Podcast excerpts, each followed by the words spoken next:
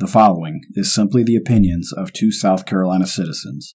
The views expressed herein are not endorsed by any employers, family members, or government employees. This podcast may contain adult language, atypical thinking, and just plain craziness. Be advised that critical thought may be a side effect of exposure to this content. Enjoy the show.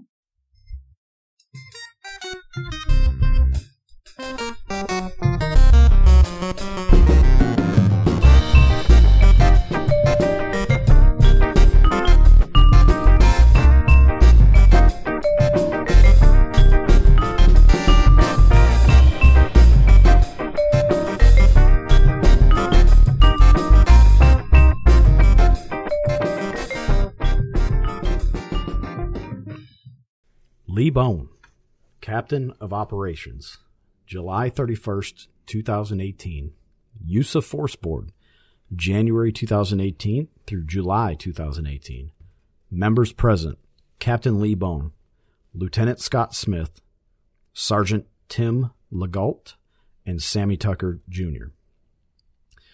Chief Joseph Floyd, on July 31st, 2018, at approximately 9:45 a.m., a use of force board was conducted at the Camden Police Department with the four above listed members present. A total of 31 use of force incident reports were reviewed, in which 13 were also reviewed by body-worn camera video. All members of this board determined that all 31 incidents reviewed showed that all officers involved used reasonable force to control non-complying subjects. No additional force was used in any incident after compliance was gained. One CPD officer was involved in 13 of the 31 incidents reviewed. Although no formal complaints were made on this officer, this board felt the mere number of incidents involving him did merit more detailed review. After a more in-depth review, I put in-depth in there because he misspelled it, this board felt none of his actions reached the level of initiating a criminal investigation, and all incidents were in compliance with departmental policy. The only recommendation this board believes could reduce the number of incidents involving this officer is additional de-escalation of force, in quotations, training.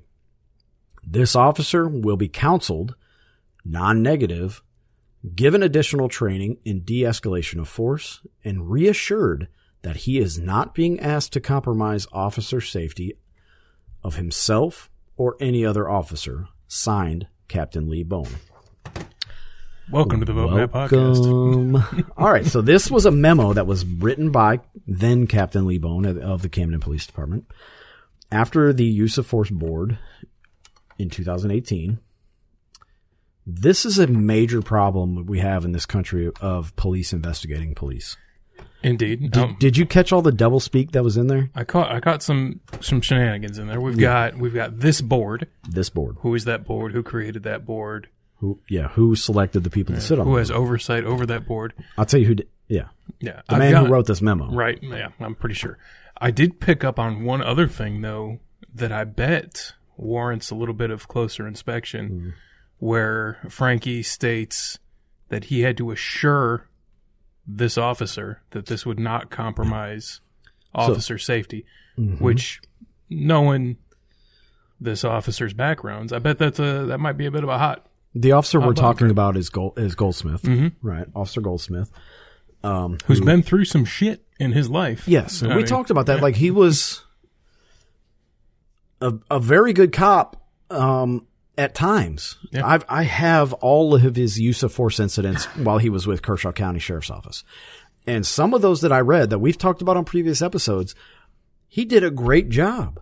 Yeah. He actually did a good job and where I was like, holy shit. I'd say 90% of the time he was a great officer. Right. But the other 10% where he wasn't are unconscionable, like absolutely unacceptable. So he was either one way or the other, right? And then 13 of 31 was like 42%, I think. Is that what I said earlier? Yeah. So it's almost half, and this is only in a 6-month time period. Can I bust in? Yeah. Who's that? Jeff Maddox. Hello, boy. Man, the myth, the legend. It's great to be here. Well, let me ask you something. Yes, sir. It makes reference to the body cameras. Yes, sir. Mm-hmm. And it says 13 incidents with body camera or mm-hmm. something like that, right? Yeah, they reviewed. Was Goldsmith the only one with body camera? Well, because it's this 13 keeps popping up. They said 13 of the 31 incidents reviewed involved one particular officer, which was Goldsmith. We know now. And then they reviewed 13 of his, what I'm assuming is, well, I would just say, I'm not going to assume anything. They reviewed 13 body cam footages. So they didn't review the other people's body cameras. Maybe it was a mixture and it just happened to come out to be 13. It's is it a coincidence? I'm sorry. I don't believe in coincidences. Right. So, but I guess it's possible. Something happened to trigger this meeting. Yeah. Right. Sammy Tucker, Jr. is a Kershaw County councilman, and he does 2010, and he represents basically like half of Camden, right? Would you say half of Camden? Yeah, and out towards Lee County, Black River Road, yeah, that way, you know, and then across the river. Most of his area goes all the way to Porter's Crossroads. Most of his area is outside of the city of Camden. Yeah, but the areas that are inside the city of Camden, he's basically like half of inside the city limits. Yeah, and he splits it with Snodgrass, right? David Snodgrass, the Reverend. So, okay, so they said the only recommendation to this board's beliefs could reduce the number of incidents. So they noticed that there is a problem, mm-hmm. that there are so many use of force incidents. Now, along with this memo that I received via a Freedom Information Act request, I have all of the incidents. Yeah. All right. Let me tell you, folks, there's a box. I have a box sitting here. And it's his use of force incidents with the city of Camden and Kershaw County Sheriff's Office. Now, use of force incident basically means he put his hands on somebody. Mm-hmm. Doesn't mean that he beat the shit out of him. No. It means that he put his hands on them and had to restrain them with handcuffs, or he drew his pistol, or he drew his taser, that sort of stuff. And that's filed by the arresting officer. So Goldsmith said, I had to beat the hell out of this fella? Basically what it is the arresting officer, if it's Goldsmith, he puts it in there. If the arresting officer is not Goldsmith or it's another deputy, but Goldsmith responded to the scene, was actually the one who put hands on, mm-hmm.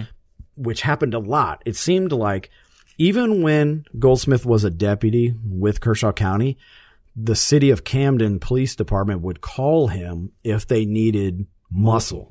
Yeah. And we've talked about that before, about how Lee Bone used this guy as an enforcer and hired him to be an enforcer. Basically is what it looks like from the outside. Right. I don't know how you could look at it and not see that. Right. I'm trying to, I get you. You're being diplomatic here. Yeah. But you can draw the obvious conclusions, right? He was an attack dog. Yeah. Well, when you're in war, I want an attack dog. Yeah, right? like let's say I'm. And this is a war of lawbreakers. Even me. Well, yeah. If you look at it that way, as a war, right? So me as a lieutenant in the fire department, I want guys who are. I need to pull the reins in on them when it comes to fighting fire. Right. Right. Yeah. You want horses ready to run. Yeah. No, so, but what we got here is Frankie. Unleashed. Cutting the man loose. Yeah. And here's the shit here. Do what you do. Goldsmith seems to be an unbelievably loyal. He probably is a great friend. You know what I mean? Like, I don't know the guy personally, really, but like. But like you and I have both had personal interactions with him. Yeah, and he was. He was a cool guy, man. Yeah. I'd love to have him on my side. Yeah, I'd hate to be likable people and all. Yeah, and that's true. Right around the corner, I've seen some really. Yeah, I think that. And I met a used car salesman that was really nice one time. I'm sure. Yeah. He probably made a good living. Huh? Yeah, it made me feel good, if you know what I mean. Yeah. Oh, all right, Dr. Feelgood, is that what we're saying? Yeah. All right. So is this what I don't know is. do they have an annual use of force board? Is this an annual thing? I would think it would just come up when it's necessary. When they reach a certain level, the chief says, you guys need to do a use of force board. Maybe somebody asked about it. Maybe. Yeah, yeah, it might only come up when there's... Maybe a supervisor said, public. Hey, yeah. almost half of our use of force incidents involve Officer Goldsmith. Maybe we need to look at it. In all these things, though, it's never a public committee. Not involved at all. We have been calling for... We've been screaming for a civilian oversight board of law enforcement in this county for a year, or maybe more, at least. We've talked offline about this, where we were like, how would we formulate? And I've talked to you, Jeff, about it. Yeah, how would we form this? Like, there's really no way to do it safely without getting apologists in there. Yeah, right? Unless it's by like a jury duty. Yeah, yeah. I don't think that. I wouldn't want to be on the thing. No, nope, that's what I'm saying. It's not safe. I have a bias, if you will. Yeah. So I would want somebody that is neutral and that kind of thing like that. There would always be somebody trying to manipulate and all this kind of thing. And that's what happens with this central control. Okay, so if you have a use of force... And it wouldn't have any teeth. If you have a civilian use of force board, there has to be a moderator, right? Somebody's going to be asking the questions. Somebody's going to be head up. And you know, if you're in marketing, you can formulate certain questions to elicit an answer that you want. Using the Delphi technique. Yes. I mean, it'd be lawyers, just like it is with jury duty. I mean, that's how this would end up. And going. That's why if I ever get on a jury, jury nullification is a very powerful tool that a lot of people need to know about. Judge the law first. Yes. First. Yeah. I'll be like, this is not a valid law, so not guilty. When I brought that up in court, oh my God, the prosecution and the judge were all just screaming. So, and then they pulled the jury out two times now because I brought it up twice. Yeah. They really hate that because it's a real thing that will actually work. That's what it's supposed to be, but they've written it out of the law. And that's the thing. The judge decides now. Yes. Yeah. And the judge. It's against everything that you'd ever think. But you can still say, I don't give a shit what you say. He's not guilty. Yeah, not guilty. But, that's the thing is the judge and those lawyers, they lie to you and tell you to judge the person. They're very manipulative. Every attorney, with few exceptions, are liar, pants on fire. Yeah. Well, and God bless them if they're on my side. And most police, with rare exceptions, or liar, pants on fire. Oh, dude. Okay. Most politicians, with rare exception, are liar, pants on fire. All right, so let's get back to the topic at hand here. Lying cops. Yeah. And covering up cops. What do we got? What is it? Covering up. The only recommendation this board believes could reduce the number of incidents involving this officer is additional de-escalation of force training. This officer will be counseled non-negative. It's in parentheses. Given additional training in de-escalation of force, and reassured that he is not being asked to compromise officer safety. That's a big thing to know. Of himself or any other officer.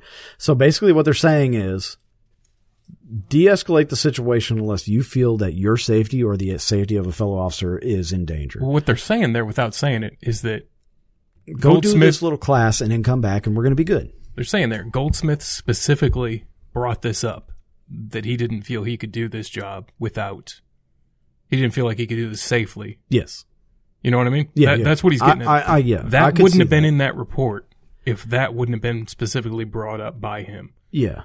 And so what is of note, why I read that is instead of going through this de-escalation of force training, Officer Goldsmith resigned. Mm-hmm.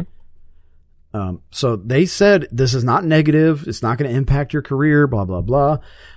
What I think happened, this is just me making an assumption, right, to be clear, because very shortly after this is July 2018, July 31st, 2018. When did Lee Bone take off as a sheriff? January of 2019, right? The election was November 2018. Am I correct? Yes.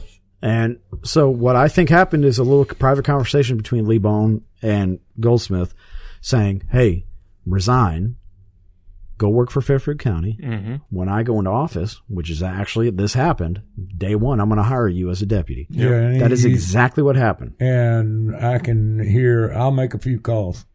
Right. I'm going to get you hired on over there. Keep your head down. Keep your nose clean.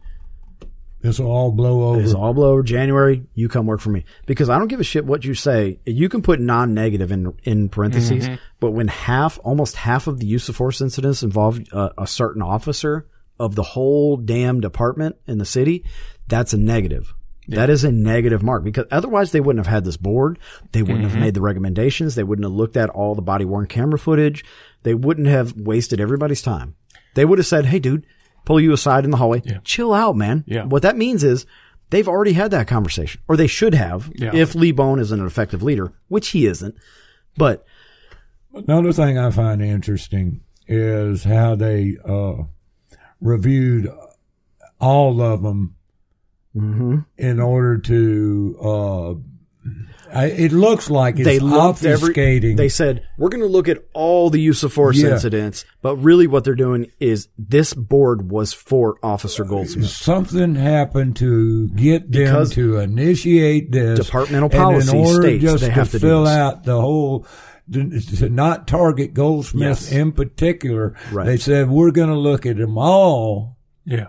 And then we're going to say, this is what we're going to do to fix this. What might be sort of kind of broken. Real quick, the more we dig into this, the more I feel sorry for Goldsmith, because this man was clearly used. You know what I mean? Absolutely. Like, this man was used by 100%. Frankie to be an attack dog. 100%. With no regard by Lee Bone. Okay, so let's say Goldsmith's life. You spend for his well-being. Yeah. The better part of your young life as a soldier in the U.S. Army, right? Yep. As an infantryman.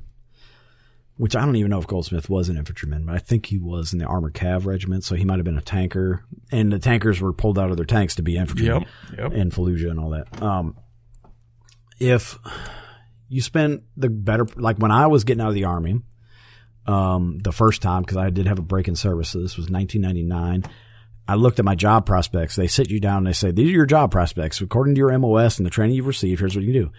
It was a blaster in a coal mine or in logging operations, a topper, what they call somebody who climbs up to the top of the trees and blasts the tops off the trees. Man, that would have been a perfect job for you. Yeah. Both jobs with like better than 40% mortality rates. Right. Well, you know, and look what I do now for a living. The tree guy is more dangerous than being a cop. Oh, yeah. By far. That's what I'm saying. Hell, Omicron is more dangerous than being a cop. I don't know about that. Okay. So this guy's like, what else am I going to do with my life, man? And Lee Bone said, I got you. You're going to have a job because I think you're a good a law enforcement officer, and I'm going to take care of you. But now, inside Bone's brain was, okay, I got a guy who's going to do my – just like Rock Coleman. Rock Coleman Rock Coleman's a guy who does Lee Bone's dirty work, man. Yep.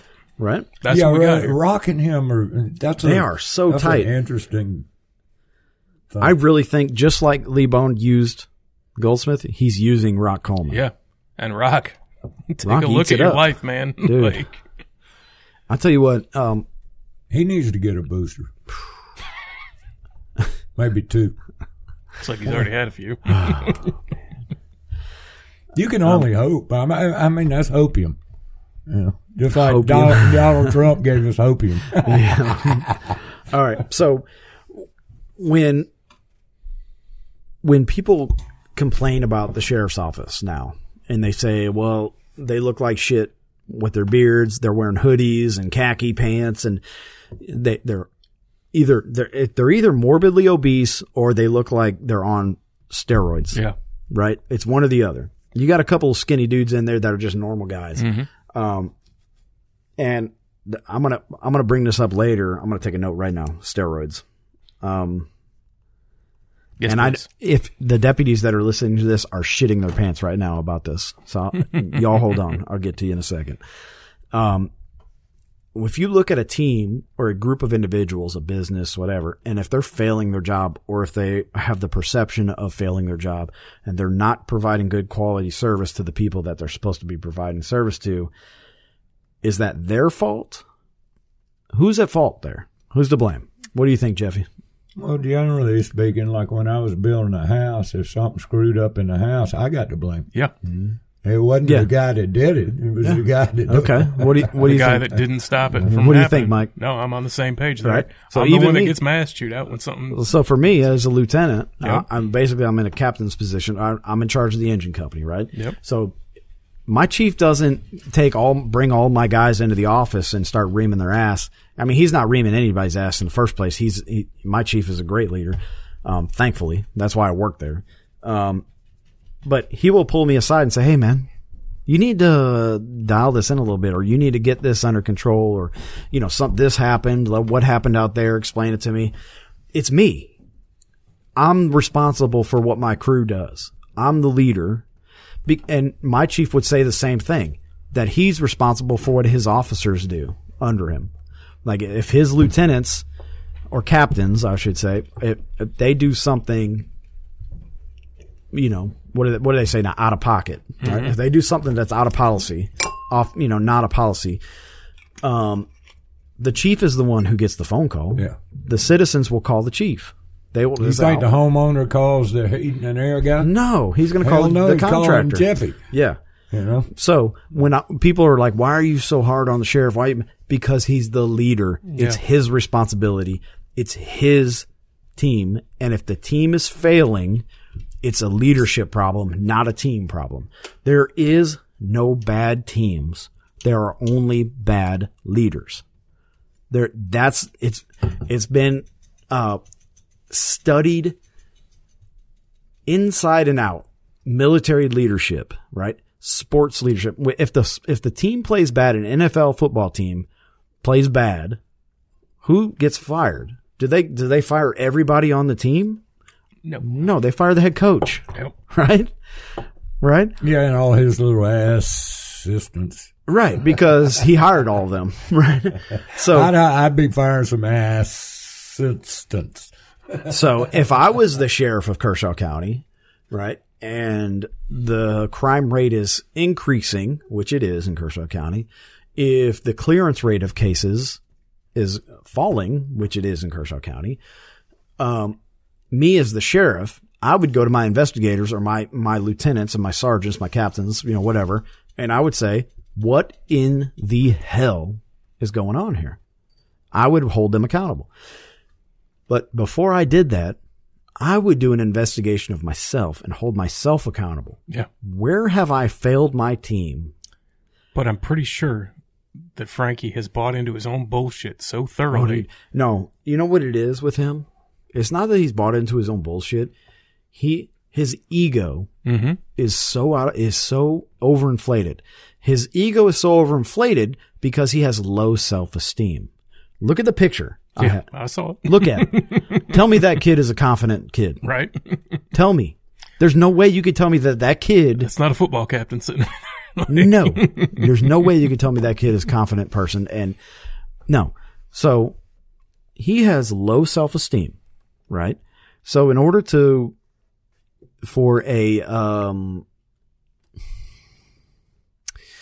I don't know how to put it. I'm not a psychiatrist, right? So I would say somebody with low self-esteem who is given a certain amount of power will have an overinflated ego, and they will turn into a fucking psychopath if you give them enough power. Yeah. Right? There have been cases of the English army back in the day where generals would be stuck in Iraq. They were in Iraq. I don't know if they call it Iraq back in the time. I don't know what they called it back then. But they would... You know, back when the English Empire was big, they were in Afghanistan and Iraq, all over the Middle East and Africa, all that sort of stuff. They would basically... That was the Ottoman Empire. Yeah, they would basically negotiate a surrender of their people. They would say, okay, we're leaving. We're gonna surrender.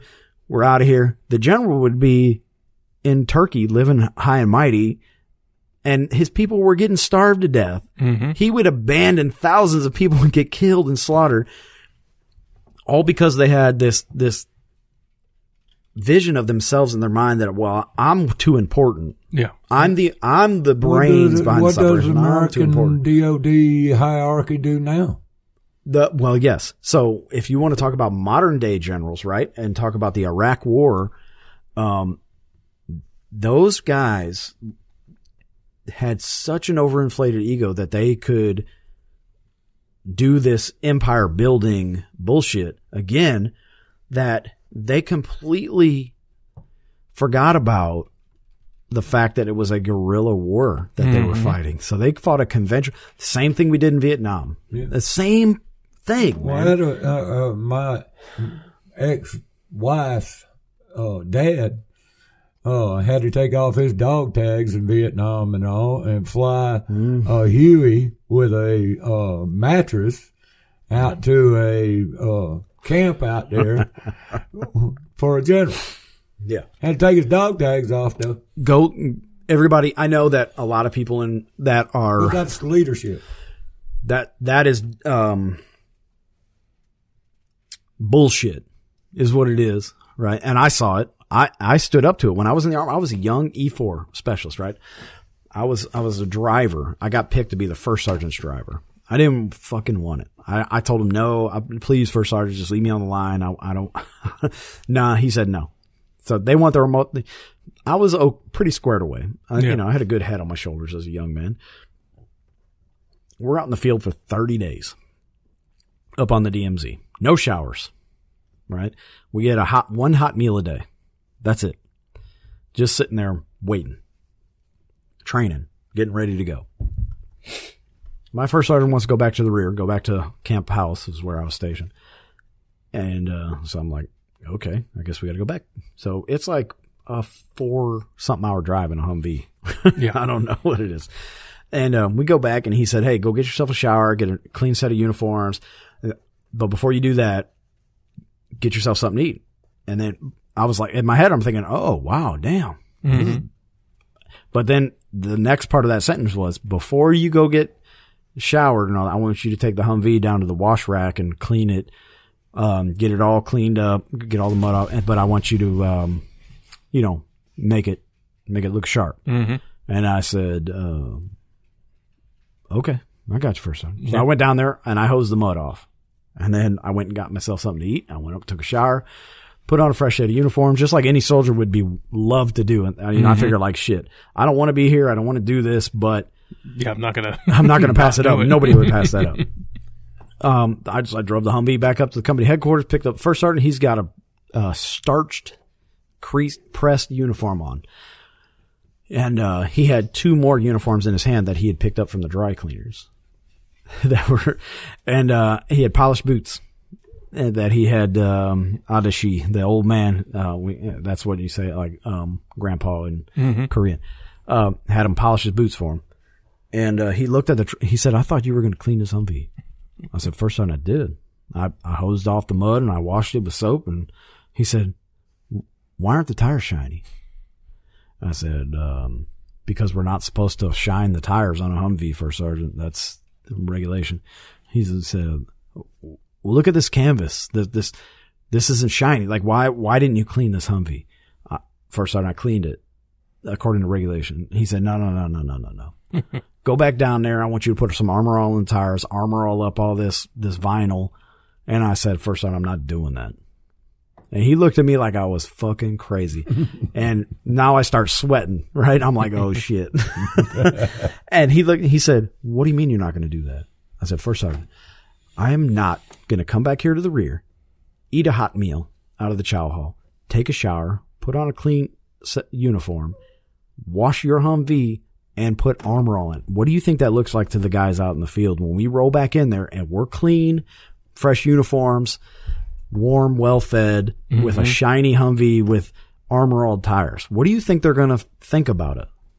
And he said, he was like, I don't really get what you're trying to – you're just telling me that you're not going to do what I told you to do. I said, first, I'm not doing it. Mate, you need to find yourself a different driver if that's what you want. Dude, I'm 20 years old, right? I was shitting myself, but I knew in my heart that was the right thing to do.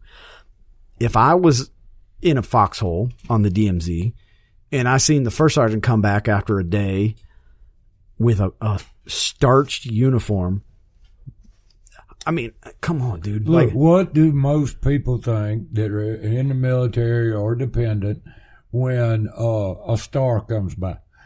You know what I did? Mm-hmm. Everybody laughed. Look at that. It's a joke. Yeah. They're a fucking joke. They are. Not all of them, I will agree. There's a very small percentage again. Right. This is where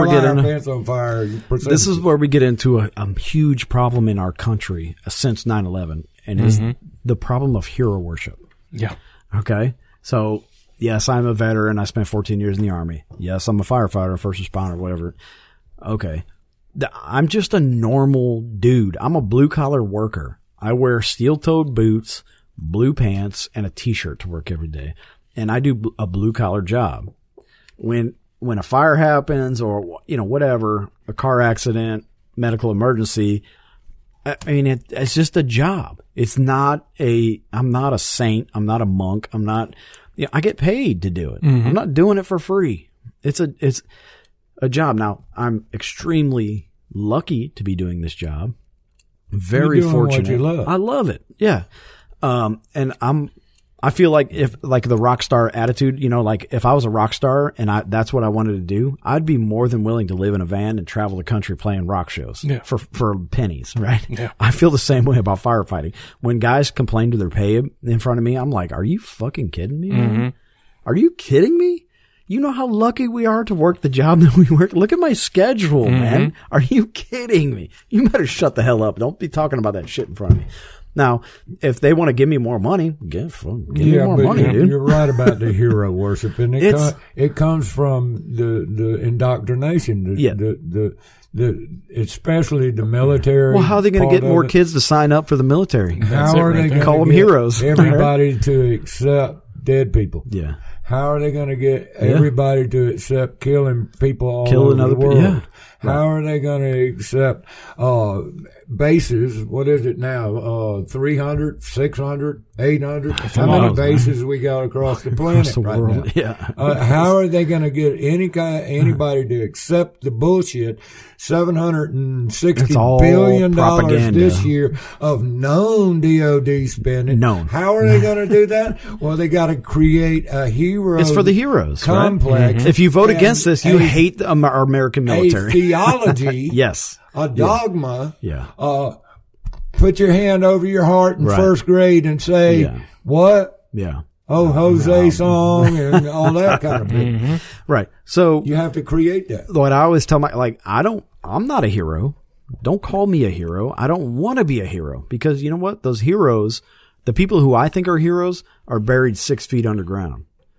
Right. Yeah. There are heroic actions in terrible wars and in unconstitutional wars. Those heroic actions are people that, despite the fear, they stood up and defended themselves and whoever else on both sides of whatever conflict it may be. The Chinese had heroes. Well, like General Patton said, we don't want to be heroes. We want to make heroes out of those poor bastards on the other side. Yeah. You know, like, I don't want my guys to be a hero. I don't want to fight none of them. When you're in the Army and somebody calls you hero, that's a 4-letter word. They might as well be calling you a fucking dipshit, right? Like, hey, hero, come here. We would say, when I was a drill sergeant, I would say, like, come here, hero. And that, like, because we wanted to ingrain in their brains, you don't want to be a hero. Right. You want to survive, you want to win, and come home, right? So this hero worship, when I start talking about Lee Bone's lack of leadership, which really, like, I can't even say poor leadership. It's not poor leadership. It's an absence. It's an absolute absence of leadership. And people attack me mercilessly online. They want to post my old Tinder profile picture when I was single back in the, or they want to say, oh, you just have a personal beef against Lee Bone. We've discussed this over and over. Yes, I do have a personal beef against Lee Bone. Yeah. He violates the Constitution of the United States of America. And now, you should, Jeff, too. I know you would say, which Constitution, pick and choose, blah, blah, blah. Basic human rights. Basic human rights. Such as freedom of speech. Right? So when these people online who, and it's not very many, it's maybe 10, I think, that are vocal.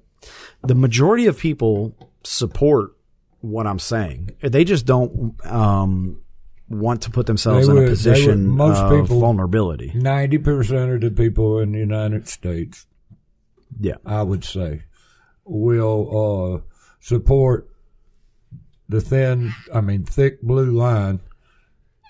Which is a bastardized version of what it was supposed to be. Yeah. We can talk about. I'm going to have somebody on. It's indoctrination. I'm telling you, it's indoctrination, and you cannot see clearly when you're inside this cult of groupthink. Well, that once somebody says support the blue or I support the blue, they feel like they believe have to jump on the bandwagon and be part of the group. So when I start speaking out and I start presenting facts, right, it causes what is called cognitive dissonance. And we've had a show about this with David Martin. Yeah. And I want to read something here. A cognitive dissonance causes feelings of unease and tension. The people attempt to relieve this discomfort in different ways. One would be to explain them away. Another would be rejecting new information that conflicts with their existing beliefs. This is a psychological phenomenon that is very prevalent in the world today because people are so emotionally invested in how they feel about somebody or something that when you present them with evidence and facts that is counter to what they feel, it causes them such turmoil inside their brains that they will lash out at you. They will say, well, if people wouldn't be criminals, then they wouldn't get their ass beat by the cops. Yeah. But you know what? Criminals still have rights under the Constitution. Or they'll say, like, play stupid games, win stupid prizes, and then they move on with their day. Right. Yeah. Okay. Yeah. That's all well and good until the shit happens to you. And then you're going to be like, oh my God, my rights, you know, well, if you're not doing anything wrong. Yeah. If you're not doing anything wrong, then blah, blah.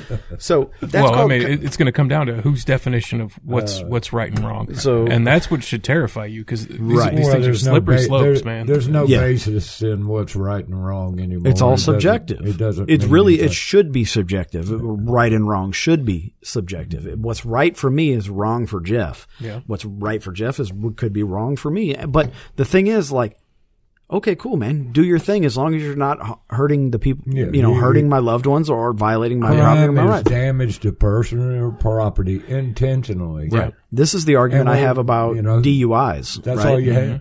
Okay, so a DUI, if you drive drunk from a bar to your house and drunk? You don't hurt anybody, what crime was committed? Well, you don't even. Did you hurt? Who's drunk? Who's going to set the bar? Well, the legislator, the politicians, and they keep lowering the blood alcohol content. Whoever, so and they play on emotions, 0.5, whatever's legal now, it can tomorrow change. Yep. There's no foundation. There's no concrete. It's all emotional. In the concrete, it's always in the same. It's all emotionally based too, because they'll have a mother of a kid who was killed in a drunk driving accident, which is tragic. Which I pulled people out of vehicles that had their brains coming out of their head because they were drunk, killed in a drunk driving. I've been there, right? Oh, yeah.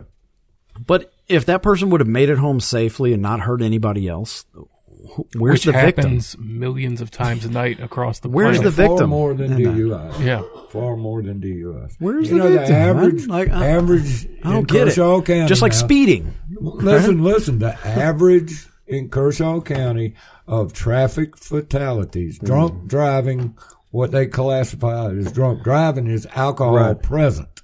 Okay? Yeah. Out of those, we average 7 a year. Mm-hmm. 5 to 7 a year. So if he says, we've stomped out DUIs for the most part, we got a 80% decline. Well, all of a sudden that year is at 3. Yeah. Instead of 7. Then the next year it just happens that it's 10. And what does he say then? He said, well, the national average is 14.8 per 100,000, and we're way below that. So he lies with statistics. He does it all the time. And that's with all these traffic checkpoints and stuff. And I remember we brought this up. It's cover up just like this, just like the Goldsmith thing that Matt has already brought up. Yeah. It's over and over again. And don't think that it's just Lee. No. It was Jimbo Matthews. Yes. It's all the time. It forever and ever and ever. As long as there's been po-po, there's been cover up, mo. Yeah. Yeah.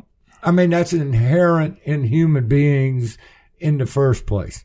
We're all sinners. Nobody wants to admit that they were wrong, right? Yeah, it's very uncomfortable. It's like county council right now and the corona and all this kind of stuff. Once you do it, admit it, like these people who are saying they're going to call the county on me and report me for blah blah blah, and they talk to my chief and see what he thinks. Like if I mess up, right, or if somebody on my team messes up, I own it. Mm-hmm. I own it. My chief will come to me and say, why did your engineer do this, blah, blah, blah, blah. And I'll say, Chief, that's my fault. I should have made sure that we had the proper training, and I didn't make sure that he took the corner at a wider. That's my fault, Chief, and I'll make sure it doesn't happen again, right? If you do that, the first time you do it, it's extremely uncomfortable because you're putting your neck on the chopping block. No, it sucks. Right? Like it's extremely uncomfortable depending on the incident, right?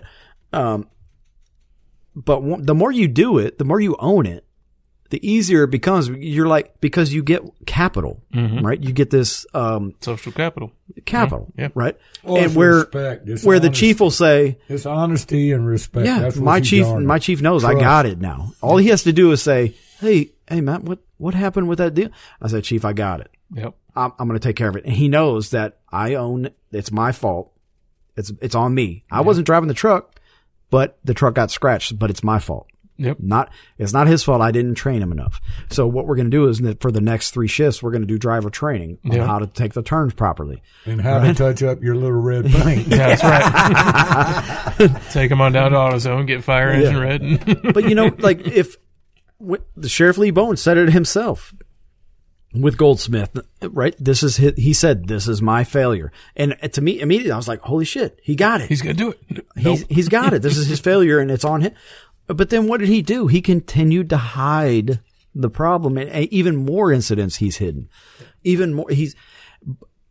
What it looks like he's doing is he's using rock as his filter, his insulation, where like Lee Bone could say, oh, we didn't review all of the body cam. I didn't review the full video. I just saw where he punched the guy in the face, and I left it at that.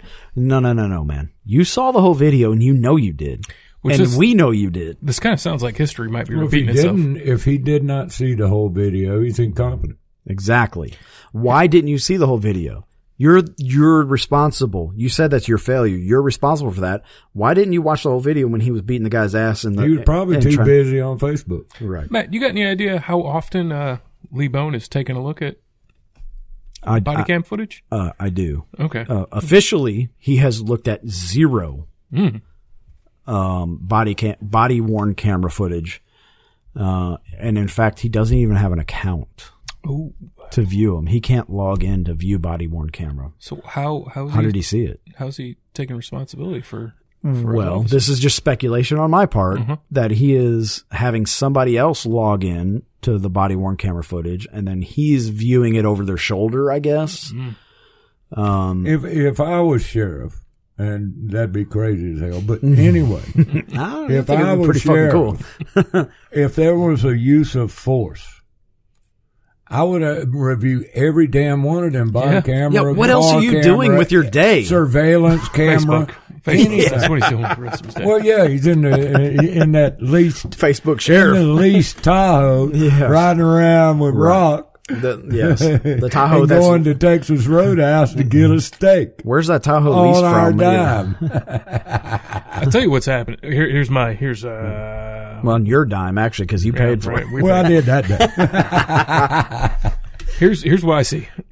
We saw Frankie sell his boy Goldsmith, just sold him out completely. Dude, just completely threw him under the bus. And he offered him protection when he moved to another agency. Yes. Okay? We see him now utilizing Rock in the same way that he used Goldsmith. Even worse. Yeah. Even worse. I wonder if Frankie has his eyes set elsewhere. He does. Yeah. And he's going to throw Rock under the bus. I'm playing in ignorance here, but no, I know damn well he's... Well, he's Rock was in the running for the Camden Police Department chief. Yeah. No longer. Nope. No. Hmm. Because the Lori Jean Ellis incident, where he shot Lori Jean in the back of the head, an unarmed woman. Yeah. And then told all kinds of things. And then they all lied about it. Yeah. And the sled helped them cover it up, too. Yeah, sled was damn sure involved in the cover-up. Yeah. Period. And we're going to do a big show on that whole incident. We're going to talk about the forensic. Chief Keel, you hear me, boy. God, that boy needs to have his ass cut. We're going to get into all of that as well, but the mayor of Camden had no idea about Lori Jean Ellis. Yeah. Which a lot of people either have no idea or claim to have no idea about what happened in that incident.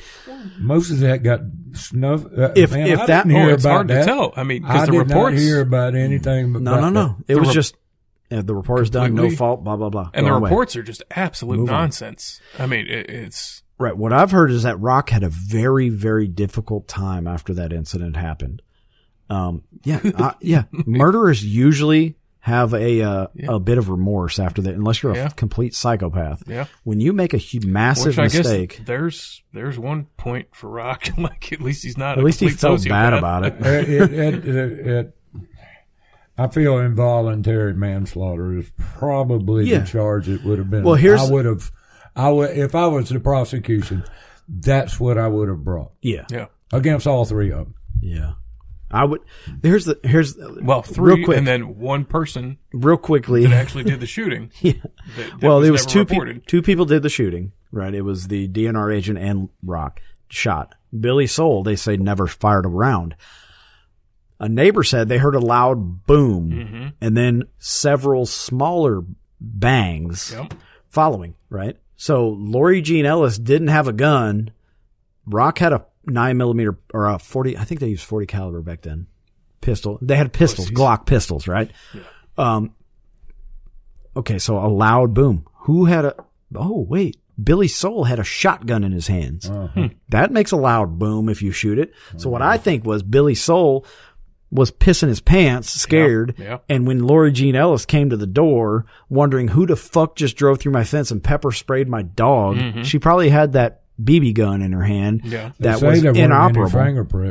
No fingerprints. So maybe she didn't. But I think he fired his shotgun, and then the other cops reacted and shot because they thought, well, if he's shooting, so there's a threat. Yeah, he probably was unsafe. Yes. Yeah. He might have had the negligent discharge. His hand was on the trigger. Yeah. And his safety was off. Okay, so we're going to talk about this. We're going to talk about this again eventually. We're going to talk about the whole. We're going to talk about the whole thing. But what it comes down to is Rock Coleman left the sheriff's office shortly after that. Mm-hmm. And then where did he go to work? Camden Police Department, right? And who was the captain at that time? I don't know if Lee Bone was captain. Okay, but he on worked his way to being captain. Yeah. Look, it's all incestuous. Yeah. It's all fucked up, man. And it's a big problem. Yeah. I have a massive target on my back because of how I've spoken out about this. And people have warned me on Facebook. People warned me in private saying, dude, you really need to be careful. That tells me I'm doing the right thing. Yeah. That says I'm proud to know you. Welcome to the gang. Yeah. You remember when Matthews came after me? Yeah. You might even get cartooned by Ariel I did. No, I've already been the disinformation campaign is in full swing, right? Where people are trying to dox me on Facebook. Have they called you a domestic terrorist in county council yet? Oh, I'm sure. No, not in county council. Jimmy Jones called me a Nazi. Oh my God, it was so funny. Dude. But that when you go against the grain, go against and start asking questions and start digging, and it's not going against the grain. You're going to be a target. It's not going against the grain just for the sake of going against the grain. No, it's my children, your children. I felt in my heart I have to do something. I was serving the people of Kershaw County as an EMT, as a firefighter with the city of Camden. And I had to, and like, I got to say something, because I had a voice. Because, you know, I started the whole bullshit about the Camdenites using the bridge to cut through Lugoff to go to, you know what? That was all just silliness, man. It didn't, you know, but people listened. I don't know. I didn't want. And then you and I met, and I was like, fuck, man, let's do a podcast. This would be fun. Here's the thing, that like, the Lori Jean thing could happen to anybody in Kershaw County. It could happen to me tomorrow. Yeah. Seriously. And that scares the shit out of me. It damn sure scares the shit out of my wife. Yeah. Like, you know what I mean? Like, Caitlin is very scared. She's, like, you know, she's worried about socially, like, what do people think when we go out? And what are, you know, because she's involved in philanthropic endeavors in the city of Camden. Yep. And she gives freely her time to the less fortunate, and, you know, to help people out in Camden and do all this sort of stuff. And she's like, well, what if they don't want me to be involved in this anymore? And I'm like, you know, that's fucking, their choice, that's terrible, man. And, you know, these other people wanting to call my, where I work, and they want to know what county I work for, or whatever, blah, blah, blah. And there's people who have given it out where I work, who my boss is, all that. And they're fucking wrong, by the way. The information gave is inaccurate, but I'm not going to, you know, whatever. Y'all keep doing what you're going to do. I'm fully confident in my performance. Speak truth to power. Yeah. That's what, I try my best to find out what the facts are, what leads me to the conclusions that I come to. Right. And you know, there is a lot of BS out there that you got to dig through. Yeah. And you have, I try to get, you know, multiple sources and government documentation, like you with your FOIA request and everything. Yeah. You've been doing yeoman's work. Yeah. And that's not my bag, but I appreciate that you have taken on that, because I think it's important. I think we have to have integrity. We have to have good leadership. Now, you know, in my utopia, you know, that kind of bullshit.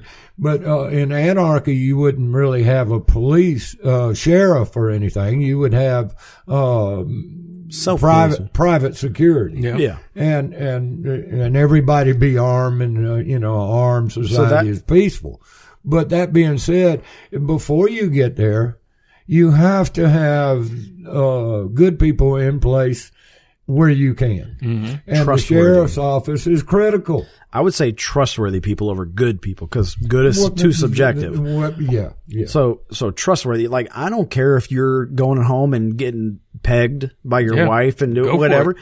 I don't care what you do, man. Don't care. I don't care if you're a functional heroin addict. But if you're doing a good job and you have integrity and ethics, and you're doing, like, that's all I care about, man. Yeah. That's all I want. And I can find out where your line in the concrete is. Yeah, you're not going to shift. I don't want a line in the sand. Depending on what the governor says or what, you know. It's just like the boat ramp thing. Yeah. Okay, that was one of my pet peeves.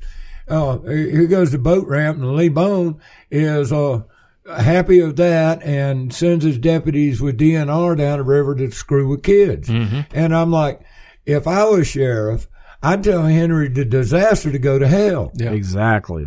I'd tell DNR, the first person you guys mess with, guess what? Fuck you up. Y'all get it and go to the hotel. Yep. Or just not comply, period. You not comply, but I mean protect the people. I would protect the citizens. I protect every redneck little young'un that wanted to go in the damn river. Here's the thing. McMaster's wasn't sending jackboots down here to close down the boat ramps. It was the jackboots doing it. Yeah.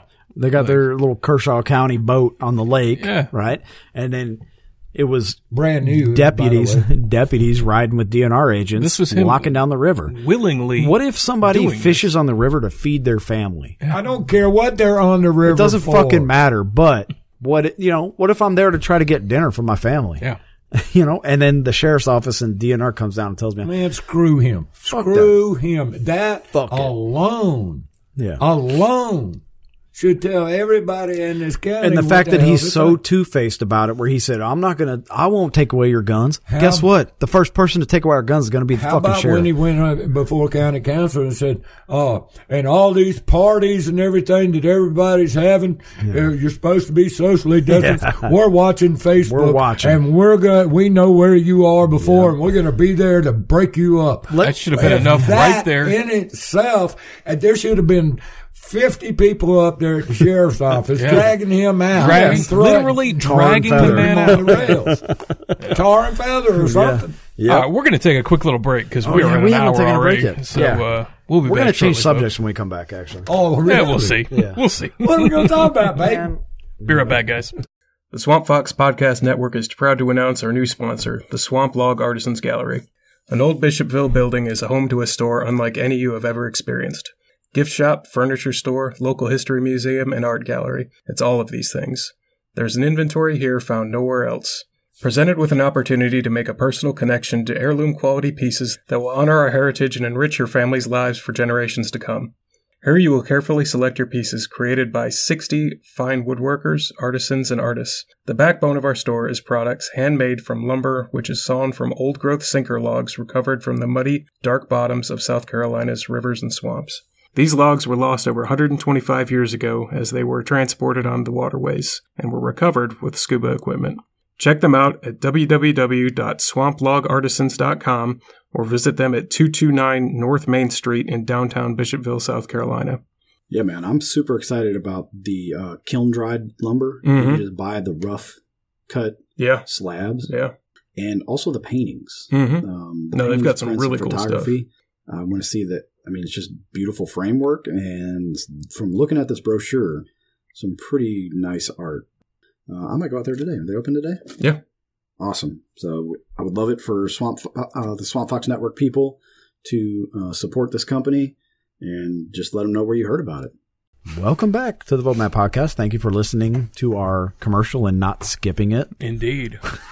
I can tell when you do. Oh, I never skip. Don't do it, Jeff. I never do. I don't ever do it either. I go pee. I'm sorry. I sit and listen. I got my wiener slapped because I skipped it. So I'm stealing money from myself. And it's not that much money, actually. So, okay. So I want to talk about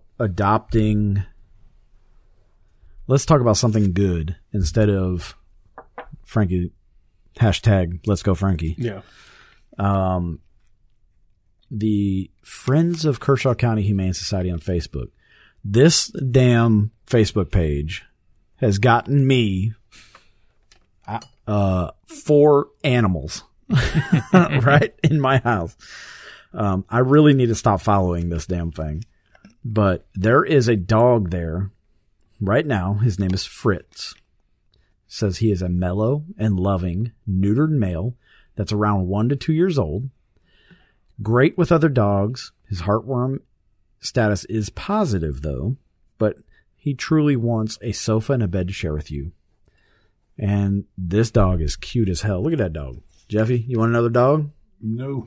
You sure? No, I'm good. Look, but that dog is cute as hell. One Mexican to show up, undocumented. Now he gets free housing, free health care, and free food. All right, so and then I had another damn Mexican show up at the Taco Bell in Lugol. That's now Taco Bell. She gets free food, free housing, and free health care. I bought an Obama phone and an Obama net phone. I'm not a fan of government agencies, obviously, but the Kershaw County Humane Society is privately funded, through donations. Mm-hmm. They do a good job. They really do. They do such a good job. And I've posted numerous times, like, I'll pay the adoption fee if somebody will get this animal here, or this cat, or this dog, whatever. And then you end up picking it up yourself. Yeah, then I usually end up getting it myself. And we just have a new addition to the house. We named him. It's a black cat, which I just love black cat. There's something about black cats that I've always wanted one. I had one. You're racist. Well, he's not. Why is that racist? He's black. Well, you can't say that. I can't say that? That's racist. He's a black cat, man. You know what's racist? You said you was black partial. You know what's racist? You're a partial to black cat. I love them. You're damn racist. That's not racist. It's not. If it was a white cat, if you were partial to I don't want no damn white cats. Be racist, nah, right? I don't want no white cats. See? Racist. Cancel the show. Yeah, cancel. But it's a black cat. We named him Basil after Sergeant Major Basil Plumley, famous U.S. soldier. A lot of people didn't know about him because he was very unassuming. Probably the most badass man to ever put on the U.S. military uniform. Made 5 combat jumps. All of the combat jumps for the 82nd Airborne in World War II. He also made 2 more combat jumps in Korea. Then he became part of the We Were Soldiers, but the Cav Regiment with Hal Moore in the famous movie. And he was played by... What's that guy's name? Sam Waters? No. The guy with Elliot. The mustache. Sam Elliott. Sam Elliott, yeah. Played by Sam Elliott. But Basil Plumley was not tall. He was not a... He was really good in Texas Roadhouse. Yeah, Roadhouse. Yeah. But Basil Plumley was a savage. Basil, my cat... damn near got killed by a couple of dogs. He's trying to find his way. But I love the Humane Society. I love what they do. I like to go down there and just hang out with the dogs, sometimes play with them. I've adopted, I don't know how many dogs from them, and cats, the barn cats especially. I've gotten a couple barn cats. They're helping out on the property here, even though we have a couple interlopers in the undisclosed location. Yeah, I got attacked by a couple of lizards earlier. That's probably because of our last episode about lizard man. Oh, hell. They're coming after you. You know, one thing they do is I think it's once a month or something. You can bring your cat or feral cat in. You catch a feral cat and you bring it in, and then you pay $20, and they spay or neuter, and they clip their ear, and then you take it back and just let it go, let it out in the wild. Well, my sister has gotten into that, and I think she's going to go bankrupt probably next year. The crazy thing, we got cats running all over the place, y'all. There's so if y'all live anywhere around Lugoff behind the food line out there. And you see 1,000 billion cats. Come down there and throw some of that food line cat food out there. So there's a friend of mine. I don't know if she wants to be associated with us or the show, but I'm just going to put it out there. Ashley Chivers Branham. She is the cat lady of Kershaw County. And my sister's trying to get there. Yeah, apparently. Well, there's another group called Cat Around Town that they'll catch strays and get them spayed and neutered and then re-release them because it's not that bad to have cats. I've got a couple 3 barn cats running around here. One Gus. With the way things are going, we're going to have cats to catch the rats. Yeah. Seriously, I mean, stop the plague. That's probably coming. For as much bad press as cats get. As much press as bad press as cats get. Yeah. They help keep the mice and rats down, which means they help keep the snakes down, which means they help improve turkey habitat. Yes. Yeah. So and then I'm all about it. The coyotes will take care of it. Gus, or Carl Gustav, he's our indoor-outdoor cat. He comes in to eat. But he's getting fat, man. He's getting fed somewhere else, I think. That dude's getting fat. I picked him up the other day. I was like, holy shit. He's probably taking off down to the pond. And he might be getting some frogs and stuff. Yeah. I did drop a bullfrog in there the other day. Them bullfrog probably killing all the other tree frogs. Might be. If anybody has some spare bullfrogs, I would love to have them because I want to start a bullfrog habitat because I like to eat frog legs. Mm-hmm. You need to get up with my son and go frog gigging. I love it, dude. It's so fun. That's some crazy stuff. It's so fun, man. It's crazy. I like to sit in the boat and watch. That's more fun. Missouri has a big gigging community. Like they gig for fish, they'll gig for frogs. But fish, when you go on the Gasconade River on a flat bottom boat and gig for fish, it's so fun. Yeah. You people falling off the boat all the time. Being out in the woods and all is just fun. I don't give a damn what it is. Yeah. And that's one of the things that growing up, my kids, I'd even take them out of school. We used to go up to the mountains above Clemson up there, Bad Creek Reservoir, and spend 2 weeks. Wow. And the school district raised hell. I say, well, they're learning a whole lot more there than the other. Yeah, that 2 weeks, they got much better education than a whole year. I excused them. Yeah. I did the same for my kids, man. If there was something that I felt was more important than their government schooling, I'm like, okay, you're sick today, whatever. It's a pretty low bar. So. Yeah, it is pretty low. It is a low bar. But look, if people are looking for pets to give for Christmas gifts, don't buy a puppy from a breeder, because that's not a present that you would just give. That's a 15-year commitment, what you're doing right there. There are plenty of dogs and cats at the Humane Society that need a good home, that are awesome pets, man.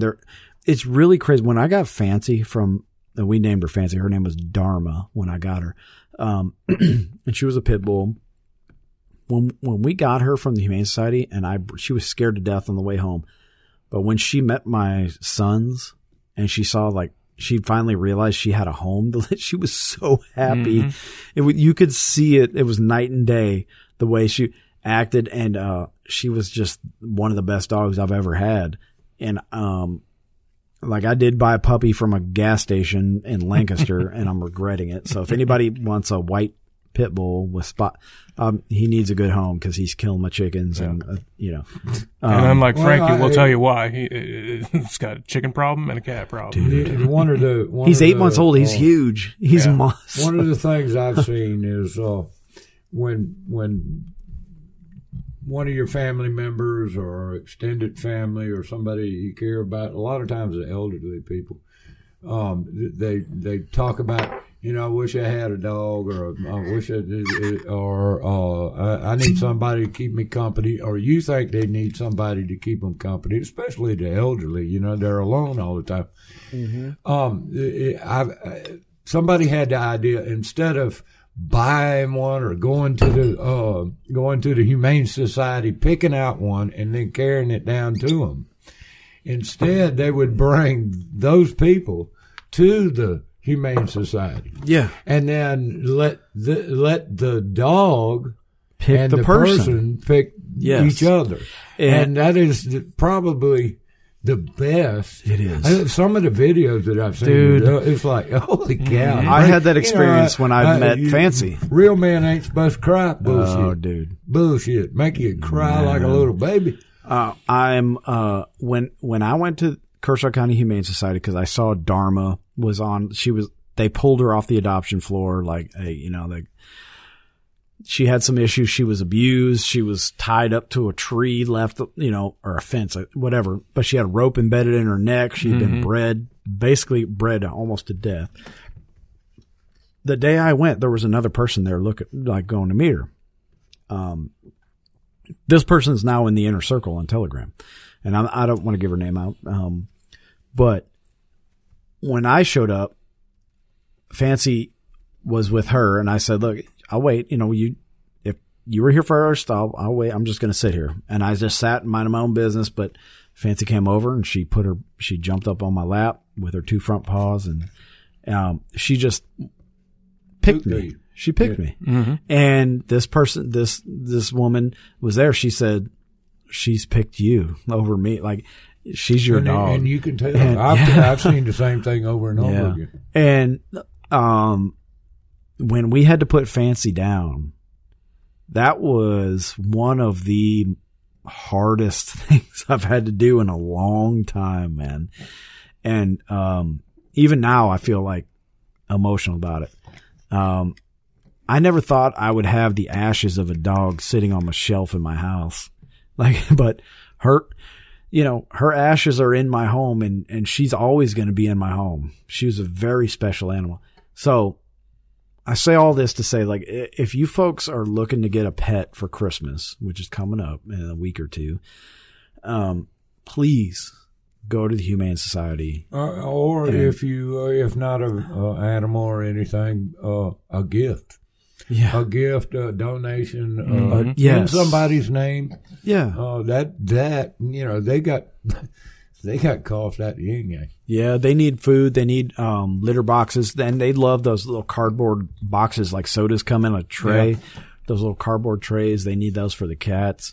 Here's a quick PSA about the Humane Society. If you're going to give them some money, you need to go give it to the individual location that you want to give them. Go to Kershaw County. Because every penny that you send the Humane Society at the federal level goes to anti-hunting nonsense. All the big ones.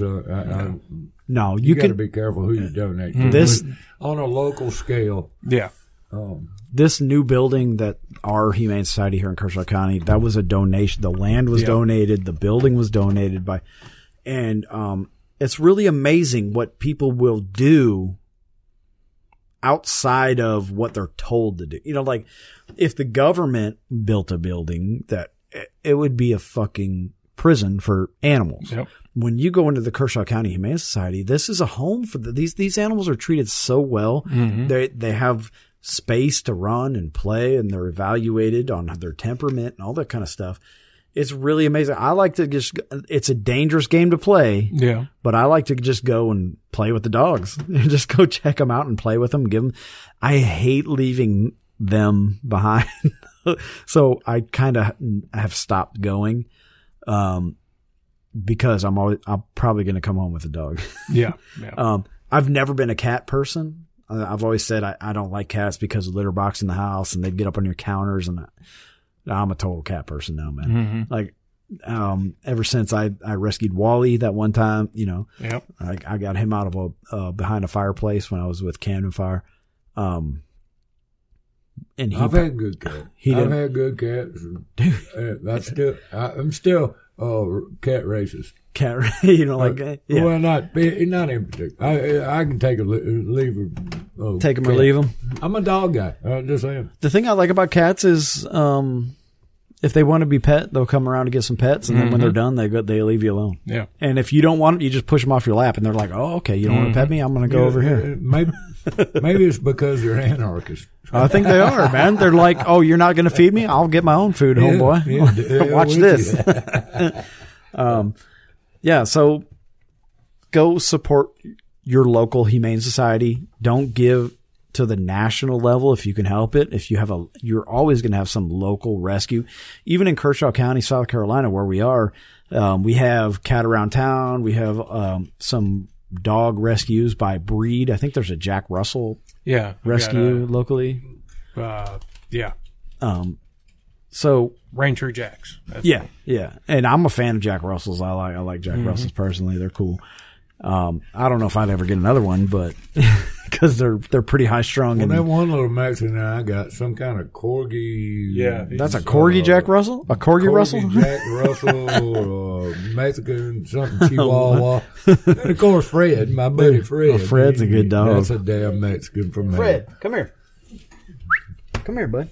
Yeah, Fred's a good dog. But the only problem is whenever he comes around, he starts getting some love. The other one comes around and starts butting in. Yeah. That's why I can't take jealous. I can't take one. I take Fred to the golf course. Everybody loves Fred at the golf course. They give him Slim Jim. That's why he weighs 20 pounds instead of the 20 10. Pounds? God damn.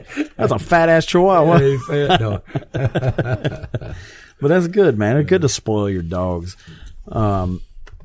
You know, even Matt, or Buddy, the pit bull I bought at Lancaster, we named him Buddy because the lady I bought him from went inside, bought some Bud Light with the money, the $40 I gave her. So I named him Budweiser, and his buddy. Yeah, I had one named Damn It one time. Damn It. Yeah, you walk outside, Damn It! God damn it!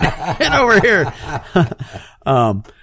But, man, there's a rescue dog that you can't do any better. They love you forever. If that puppy, Buddy, that little bastard, he is ungrateful. I'll tell you that right now.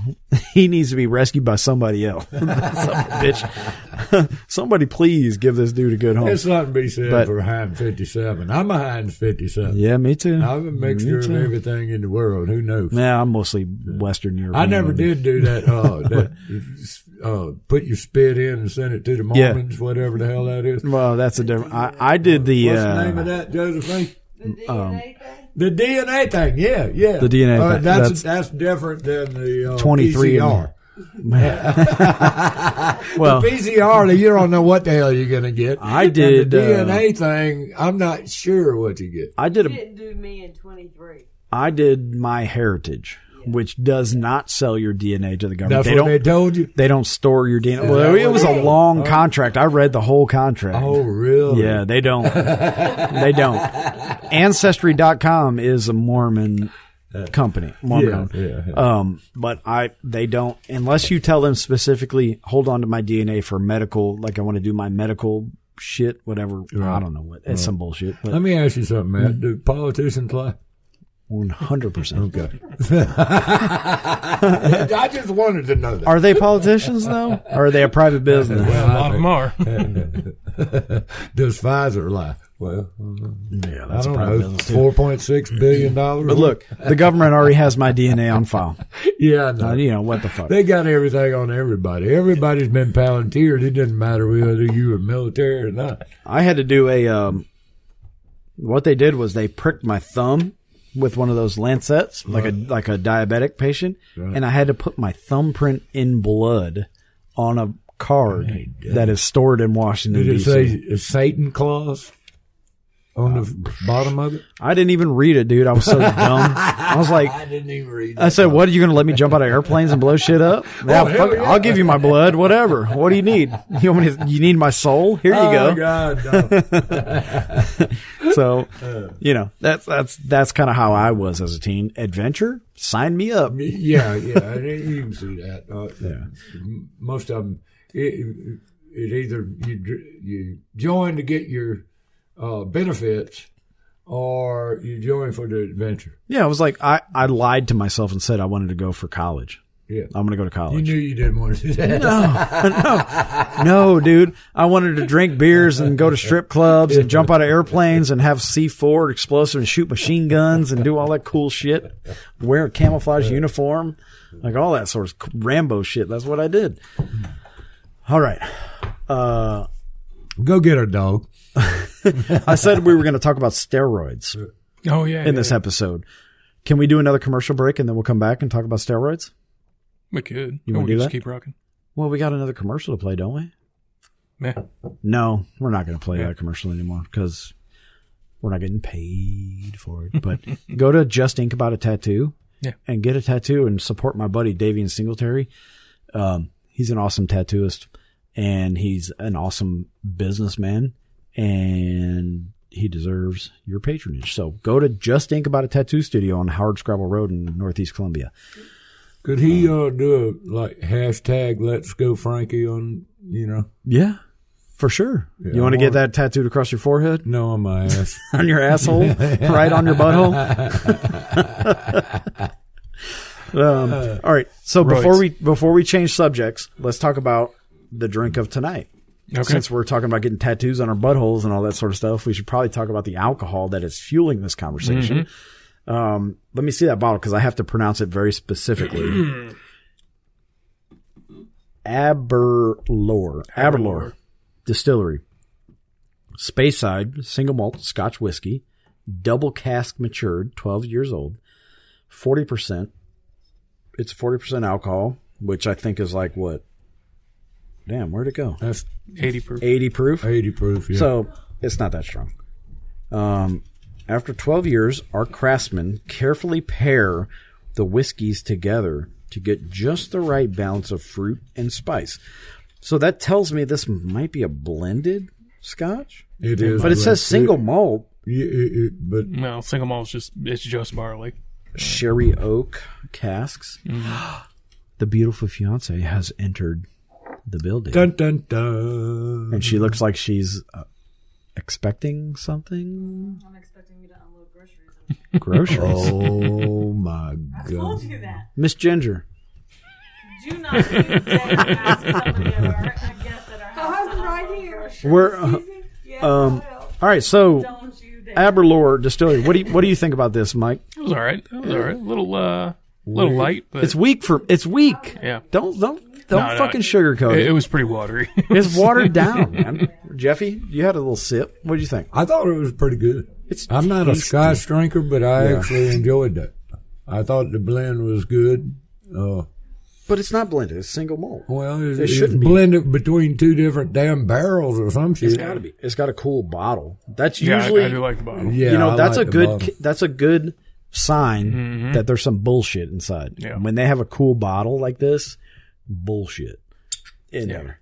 Not impressed. No. I mean, I drank it. I drink it again. It's you know, like I said, I'm not a connoisseur of scotches. We've said it before. It's drinkable. Again, though, it's no Evan Williams. I like a scotch when I drink it that it like punches me in the mouth. Yeah, like smoke and salt. Yeah, and I'm pizza. Like a connoisseur of moonshine. Bud Light, Bush Light, too, but moonshine. Well, you know, when I moved back from Germany 40 years ago, everything tasted like water over here. Boy, yeah. So I just kind of picked the middle of the road. I said, shit, they all taste crap. Yeah, might as well go for the cheap one. The middle of the road, and that was Bush. At least Bush is Bavarian. And so then I started, you know, getting older and needed to watch my figure. And they came out with Light. There you go. And ta-da. Yeah, but if you drink 12 of them, it doesn't count, man. It doesn't? No, it doesn't. It's more lighter. The math doesn't add up. It's more lighter than Holer. All right. So steroids. Uh-huh. Steroids can be prescribed by a doctor. Yeah. Right? Big fan. Love them.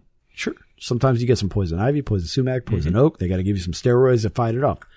There's a lot of respiratory infections, all kinds of stuff. Corona. There's a big thing with veterans with CTE where a brain injury can lower your testosterone levels to the point where you start getting depression, sleep deprivation, that kind of problem. And the doctor will prescribe you with exogenous steroids in the form of, they call it hormone replacement therapy. Male and female. Oh, sure. Estrogen and that kind of stuff. Yes. But there is a problem with steroid abuse, right? So I'm all for legalization of any substance you want to put in your body. I don't care. Yep. Whatever. It's your choice. Arnold Schwarzenegger did never. Arnold Schwarzenegger. What's it? Yeah. What was it? He was the governor. Dude. Yeah, the governor. Yeah, he was a big steroid. Absolutely. And look where it got him. You know, there is a problem in Kershaw County with steroid abuse amongst a certain population of people. I can see it because I've seen it overseas with soldiers. It's very easy to get steroids overseas from Romania or Poland or wherever stand that you're in. It's still pretty easy to get them over here from over there. Yeah, you just get it mailed to you. Sometimes customs will catch it and they say, hey, I'm all for that, by the way. Yeah, whatever, man. Do you. But if you swore an oath to uphold the law, to be a law enforcement officer, to uphold the Constitution, to enforce the law, then you shouldn't be breaking that law, right? If you're going to arrest people for have a plant in their pocket. You mean two different tiers, laws for me, but not for thee? That's exactly what I'm saying. Which again, real quick, we're not saying that either one of these things needs to be illegal. No. Right, but if you're going to play the game. Yeah. If that's the rules that you want to enforce, you need to follow the rules. So, Kershaw County Sheriff's Office, you have a lot of thick-necked, bicep, rippling, skinny calf, stick-legged folks, skipping leg day motherfuckers. Look. Leg work is not fun. No, it ain't fun, but it's, dude, I do it and I fucking. It's better to do the top. Do the biceps, man, because then when you're wearing your fucking, your tactical vest. Two size, too small. Too small black polo. The khakis hold your small calf. They hide your small calves, right? Yeah. When you're wearing those khakis, those khakis. Cargo khakis, yeah. They can't see your calves, but when you're on Facebook posting pictures of you flexing in front of a mirror and your biceps are bigger than your thighs, bro, lay off the roids and get on a fucking leg press machine. And You all know who the fuck I'm talking about. And I'll tell you this right now. The DEA, the Drug Enforcement Agency of the United States, which has an office in Colombia, does not care if you have a badge on your chest. Mm-hmm. If you are violating the federal laws when it comes to drugs, there is a war on drugs, you're a target. Yeah. So if you're on Facebook flexing after like 3 months ago, a picture of you is like 75 pounds lighter, you're probably a target. And just a quick note, guys, it takes about 3 months to get that out of your system too. About 3 months for that kind of thing. So this is just a, heads up, folks. Kind of like a string of tornadoes coming. Maybe. We'll get on that on the next show. Let me say this. When have I been wrong? Yeah. When have I been wrong about forecasting what's coming? I don't think it has been very many, if any. Yeah. A lot of people wonder, like, how the fuck do I know this information that I know? It doesn't matter how I know it. Just realize I know it. Mm. All right. So my goal is to hold the sheriff accountable for his lack of leadership with the sheriff's department. And straighten the whole damn thing out. Yeah. That's important. And it's nothing personal. It really isn't. No. I know it. What's personal with me is that Lee Bone swore the same oath that I swore. The exact same oath. When he was a military policeman in the National Guard, he swore the same oath as me. He violated that oath. That is personal for me. Yeah, but I mean, he could be Bob or Joe or anybody but Frankie. It doesn't matter who it is. It doesn't matter who it is. Right. And it does. And it's not personal. No. When Lee Bone gets thrown out of office this next election, I won't say a fucking word about him ever again. Well, I don't hold everybody that went over to Afghanistan and played war and all that. I don't hold them responsible for all the trillions of dollars spent and all the tens of thousands of people dead little brown children. I don't hold them, even though I don't know, maybe I should in some way, shape, or form, but I don't really, because it's those generals sitting up there in the high places and the experts, these damn experts that work for government in the first place. Well, if they were experts, they wouldn't work for the damn government. Right. Well, check it out. Here's where you and I split ways on that one. Yeah. I say it's my fault. It's your fault. It's Matt's fault. It's everybody's fault that allow these people to get into these kind of positions and do these kinds of things. But we're throwing rocks all over the place, and we're busy. It's so encompassing. It's so the majority of people in this country are busy following the American dream, right? They want the American dream. You got to be asleep to believe it, which is a fucking lie. But dude, this is where the cognitive dissonance comes in, where somebody says, "I want the American dream. I want a 3-bedroom house on a fucking tenth of an acre, and I want to mow my grass on Saturday, and I'm going to wash my car, and I'm going to take the kids to soccer practice, and we're going to blah blah blah blah." And it's zero interest or 3%, whatever. They don't give a shit. No, that's tomorrow's problem. Right.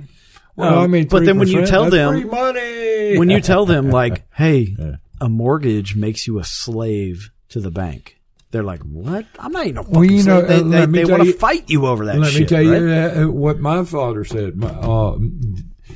Debt can be good. What? Debt can be good. And he was a preacher. 30 years, Southern When it Baptist, says specifically in the Bible, the debtor is slave to the lender. Slave to the lender. But if you go into debt and you have, the old sales thing, you buy this house, you buy that house, and then your second mortgage, and then you do this and that. And I went into that for a while. Hell, I had 17 of them. Yeah. Before you get overwhelmed and stupid people renting, and then you want to get the hell out of it, which I did. But the mentality is that you have it now, and you pay and pay and pay and pay and pay, until you don't have to pay anymore, and then you got a steady little income. Mm-hmm. Yeah. That's the idea. Yeah. But that was all false economics that he got taught. Now, he had a master's in business, yeah, right? And then a master of doctorate in theology. You know what they call it? They call it leveraging debt. You leverage debt, meaning like, oh, so this is an advantage to take on debt? That's a fucking lie. Well, look at Kershaw County and their debt. Yeah. And what they use with the CARES Act is to pay down and renegotiate and this kind of thing like this and play all this kind of thing with a credit line and all this kind of stuff. It's a shell game. And then look at all the property taxes that they're gaining right now. Mm-hmm. Everybody in Kershaw County is going, holy shit, look at my property tax. Yeah. And you know what? Everybody on Kershaw County knew that it was coming. The council. Didn't tell the people. Yeah. The county council. They knew that it was coming, and every one of them was going, huh. Just wait till the fire department wait and do fired. All the wonderful things that we can do with this extra money. I want to because I mentioned the fire department, I want to request somebody from the Kershaw County Fire Service to come on the show and explain what they want to accomplish. Because the county council is going to co-opt that narrative, and they're going to play off people's emotions to increase the taxes, and the fire service is going to get blamed. Yeah. The only thing the fire service wants to do is provide a quality product for its customers, right? They want to serve the people of Kershaw County better than what they are now. What the Kershaw County Council is going to do is piggyback some bullshit onto a tax increase and they're going to say, well, it's to fund the firefighters. We need a fire service, God. Mm-hmm. You know, we need the fire. And Julian Burns is the bastard that is pushing this because he knows how to play that fucking game because he's been doing it with soldiers the whole time. Yeah, the other night he was talking about, he wrote a letter to the Council of Governments about this road and that road, Springvale or Springdale, whatever it is, and blah, blah, blah. And him and Ben Connell been working for years on this. Right.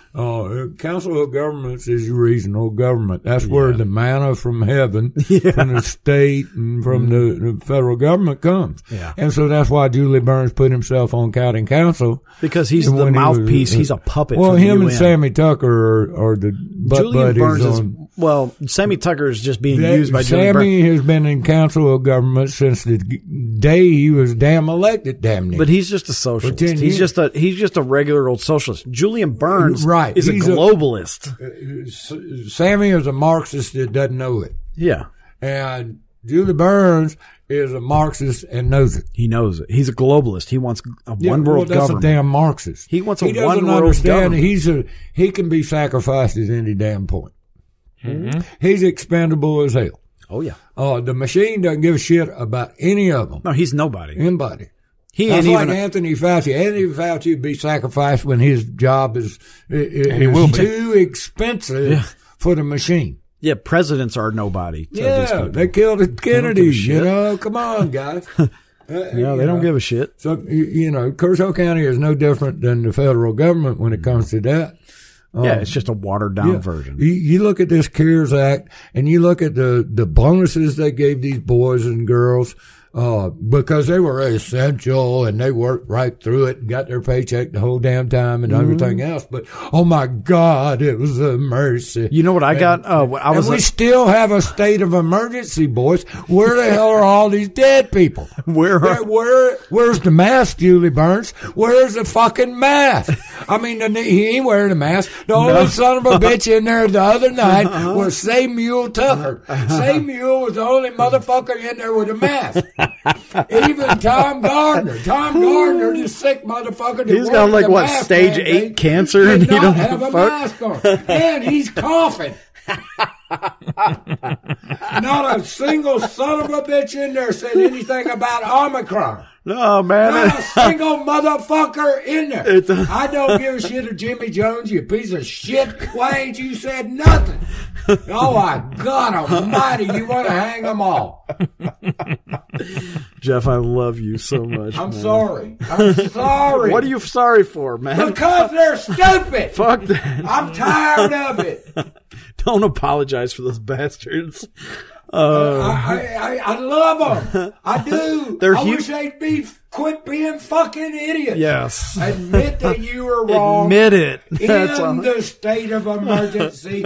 Tell the people at the federal government, I don't want your fucking CARES Act money. Yeah. And let's rebuild this. You know what? Crazy county in South Carolina. When I was a brand new private and I showed up to my first duty station in Fort Lewis, Washington, 1st Brigade, 25th Infantry Division, 65th Sappers, right? I was standing in the hallway, and they said, what's your name? And I said, Sergeant, Private Hutchinson Sergeant. And they were like, what the fuck did you just say? I tell you what, dude, why don't you reach down inside your fucking pants, grab your balls, remember that you're a man, and speak like you're a fucking man, right? And I was like, oh, yeah, I'm a soldier just like the rest of these guys. Kershaw County Council, you need to fucking put your hands down inside your pants and feel your fucking set of balls and realize you're a fucking man representing the people of this county and fucking act like it. None of them can admit that they're wrong. Admit you're... Dude, I just talked about owning your fucking mistakes, right? You own it. Like, okay, yeah, I was duped. It was a mistake. It's never going to fucking happen again as long as I live. I'm not going to listen to the experts. I'm going to do my damn own homework like I didn't do. I'm sorry didn't do it. I trusted them. How many county councilmen do you think went to visit the fucking coroner's office and see the bodies piled up, allegedly, or go to the emergency room and see these? None of them. I guarantee none of them fucking went and looked for themselves. I've seen it for myself. I've seen it with my own eyes. And I've had somebody tell me before, oh, that's just anecdotal evidence. I read the papers and I have this education. This is my degree. I told them, your fucking education and the papers you read don't mean a goddamn thing. Come with me on the fucking ambulance. Come ride with me on the fire engine and see it with your own eyes. The people who are fucking dying from these booster shots, people who are dying from these fucking so-called vaccines. You'll see it. They're fucking having strokes. They're having pericarditis, myocarditis. They're fucking having inflammation of their heart. They're fucking dying. 50-year-old out on a pickleball court having a fucking stroke, right? But it didn't happen to a single one of them. No. And, so they don't care. So it's not real. It didn't happen to me. That's why cognitive dissonance, man. That's right, cognitive dissonance. These people are so invested in their narrative and their perception of what is real that they're like, when I tell them I have treated more patients with the COVID vaccine and the boosters than I have anybody else over the past 6 months. Yeah, I've been wrong about a lot of things. Well, that's just I've been wrong. I was wrong. I thought the stock market was going to crash big time. Yeah, I sold my Tesla stock. You know, I didn't count the fact that the Federal Reserve was going to buy every damn thing in the world. Yeah, it's rigged. You know what I mean? Man, hell, back when I first started this and I was a real dumbass with a laptop, back in 2008 and everything, I thought, how in the hell are they going to keep this together? Y'all, this shit's going to crash tomorrow. You would think like, okay, they're going to do some I was naive. You know, I got screwed by that used car salesman. Remember I said earlier, the used car salesman. Oh, Dr. Feelgood? Yeah. I got screwed by him. A carnival one time. I got taken for $700 at a carnival one time. What? It took me years to admit that I got had in one of them damn carnival games. You know what I mean? $700. $700, man. My whole week's paycheck back then. You know, I was ashamed. Beanie Weenies the next week, boy. Beanie Weenies the next week. Oh, dude. But it took me several years to admit that. I find it easier now to admit when I'm wrong. But one of the things that taught me was when I got called out in public that I was wrong, and I went and looked that I was wrong, and I said, oh, shit, this ain't going to happen again. Yeah. And so now I do my own homework, and I do it thoroughly, and I make sure that I am confident in what I'm saying. Like when they said, we recommend everybody goes out and get a shot. We recommend everybody wear a face diaper. We recommend this and that and this and that.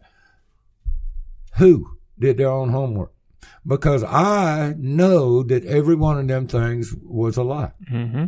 Yes, 100%. Because I spent a Fauci himself admitted hours. That, like, because he went, no, you don't need a face mask. And then a week, or what was it? A week later, he said, yeah, you should be wearing a mask. And then we're like, what the fuck? You just said don't. But the mainstream media, which most people listen to, with ABC, NBC, CBS, Fox, CNN, they all fucking bought into that. They're all part of the fucking propaganda machine that is feeding you a load of bullshit and stuffing it down your throat. Turn your fucking TVs off. And think for yourself. Now you got this state of emergency thing, and in Kershaw County, if Kershaw, well, specifically Kershaw County, it's everywhere. It's still nice since Trump. Yeah, said his thing, and it came down. The shit flowed down. That's another funny thing. People blame Biden, and they're like, "No, fuck you and all your COVID bullshit." This shit started with Trump. Inflation on Biden when it was the Federal Reserve. Yes. Oh, back when the. Way pandemic, back then. The Rona. Dude, that shit started way back when, man. On fucking Jekyll Island. Oh, yeah, 1913. Way the fuck back then. At a wonderful place called Jekyll Island, which I've been to 2 or 3 times now. Well, dude, you know what we didn't talk about is books on the last episode. Mm-hmm. We said we were going to talk about books that we've read. That is a book that I just had delivered to my house 2 weeks ago. Creature from Jekyll Island. Yeah, I've met... it's hard to get nowadays. Dude, it took me a while to find it. Yeah. Ed Griffin. And then when you I met him several times. He's just turned 90 years old. Mm-hmm. Right? And still going strong. Yeah. Still going strong. That's a good book. Yeah. Propaganda by Edward Bernays. That's another good book. Another book I'm reading is You got the RFK book yet? No. The real Anthony Fauci?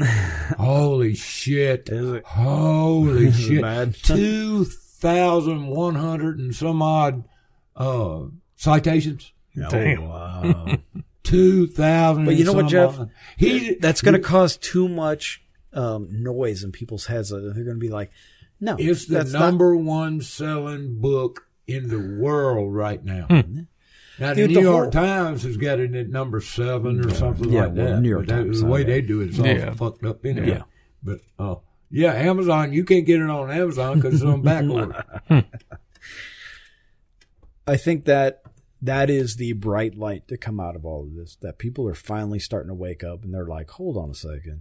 You just fucking lied to me on CBS on Sunday, and then Monday you admit you were 180 degrees different. Like, this is where's all the fucking dead bodies at? You said that there's all these hundreds of thousands of people dying. Like, truckloads of refrigerated bodies. Yeah, refrigerated bodies, and you had to get mobile morgues. On. Where the fuck? One of the things that is critical to remember. There's 30% of the population that you have to create the narrative that is more and more stupid. Yeah. More and more stupid. That's why you have one mask, no mask, two masks, three masks, 6 foot, 10 foot, all this kind of stuff to get them into this ritual, this cultist ritual. Endless boosters. Over and over. Yeah, now the endless boosters or whatever. That's to keep the cult. You have to have the stupidest, the biggest lie, and repeat it often enough. Yeah, if you say it long, that kind of thing like that. And it goes back to the parasite stress theory. And they found that the best way to get the tiptoe to totalitarianism the fastest was the parasite theory, an invisible enemy. Yep. Absolutely. Mr. T-Man said what? It's the invisible enemy, y'all. Yeah. Both sides use it, right? They start World War I, right? Look at the Republicans now. Get the vaccine, y'all. Get the vaccine. Mitch McConnell. We're getting dangerously close to that New Year's show right now. So. Yeah. We're going to do a big – we've been teasing it all year. Haven't we? I think we've been teasing it since day one. What's it going to call? Big lie? I think we're going to call it the big truth. The end of the Vote Matt show. We're going to call it the big truth because the truth is going to be revealed. Hopefully we'll be able to make it through it without getting drone striked. Fuck it. I know how to hide from a drone. They can't kill me anyway. Even if they kill me now, I'll be alive forever. Look, speak truth to power. Don't worry. Don't have no fear about it, boys. Speak truth to power. Also, line your ducks up in a row. I would say put them out there. Open your minds. Don't trust the government. And don't forget that Jeffrey Epstein didn't kill himself. And neither will Ghislaine. That's right. And what's his name that's just got extradited to the United States? Oh, Julian Assange. Julian Assange didn't kill himself. Nope. We'll put that out there now. Now you hear he had a heart attack. Oh, my goodness. I love you all. Thank you. Good night. Be good, folks.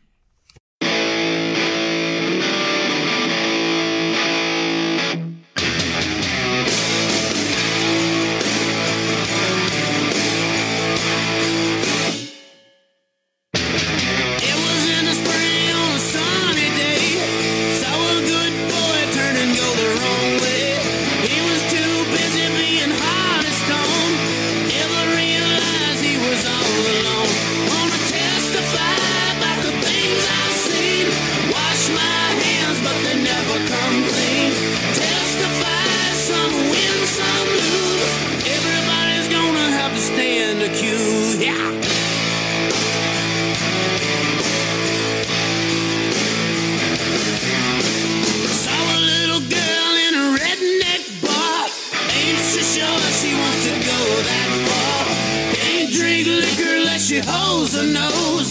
She's about to find out that everything goes. Testify about the things I've seen. Wash my hands, but they never come clean.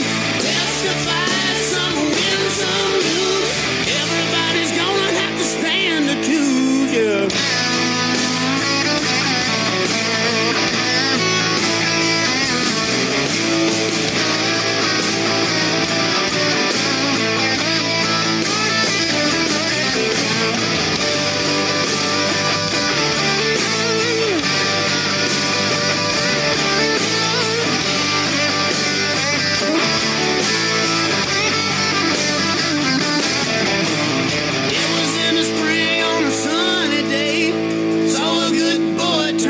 The wrong way. He was too busy looking hard as stone to ever realize he was all alone.